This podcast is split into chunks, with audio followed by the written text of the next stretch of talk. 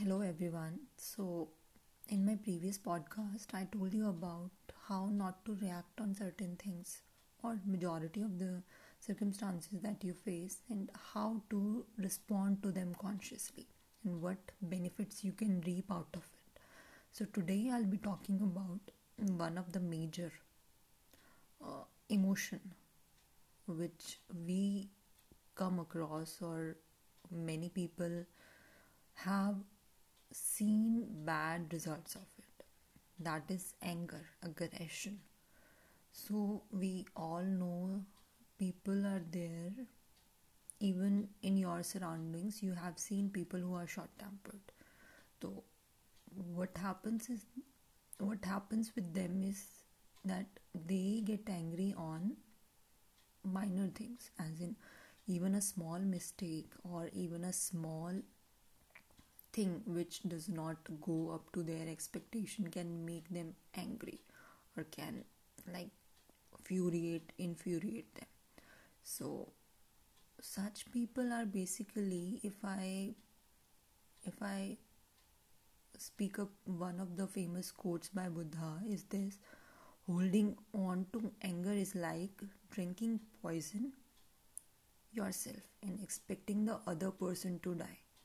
So the same way, when anger is created within your body, that is a sort of poison which you creates within yourself with that particular emotion of anger, and you expect other person to bear or tolerate the result of it.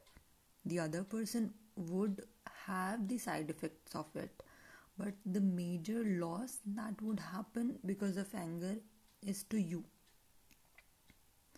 The major loss would happen to you and your body and your mind and your emotions and the people around you, right? So first person who will get affected with the anger which you have created as a result of a reaction to someone's word or a bad situation or your unfulfilled expectations.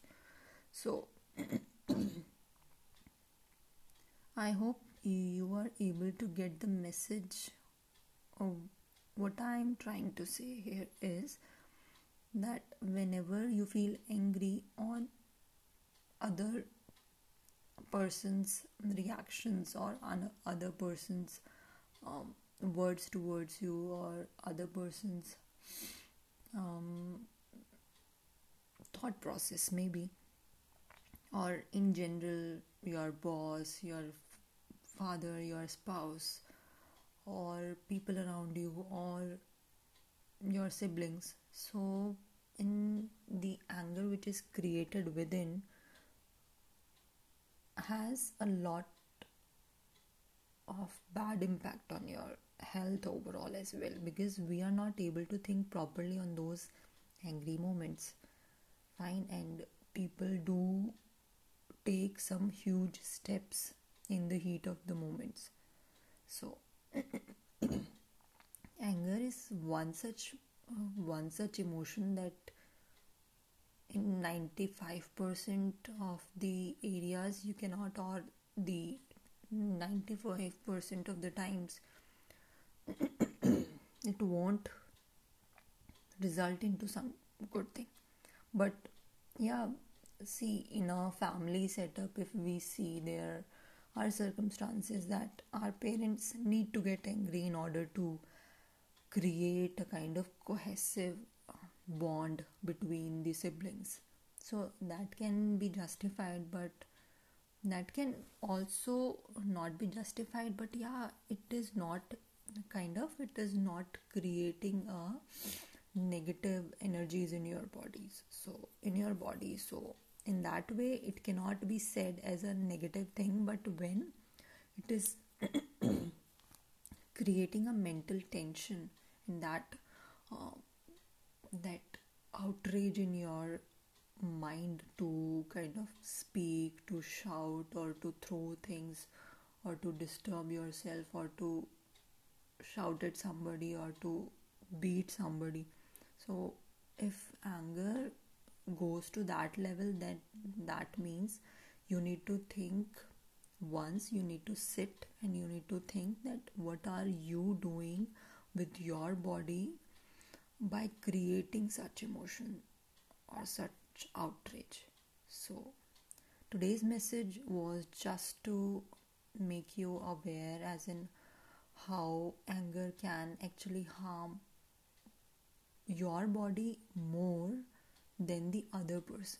Obviously, if hurtful words are being said in the heat of the moments, then the other person would also feel sad or would react to those words. So it's better to step back when you are feeling angry and sit and think and relax for some time and think about it, why all such angry thoughts or anger is coming, what are the basic reasons behind it, and how you can avoid the emotion of anger. So yeah, this was the message for today. Thank you for listening.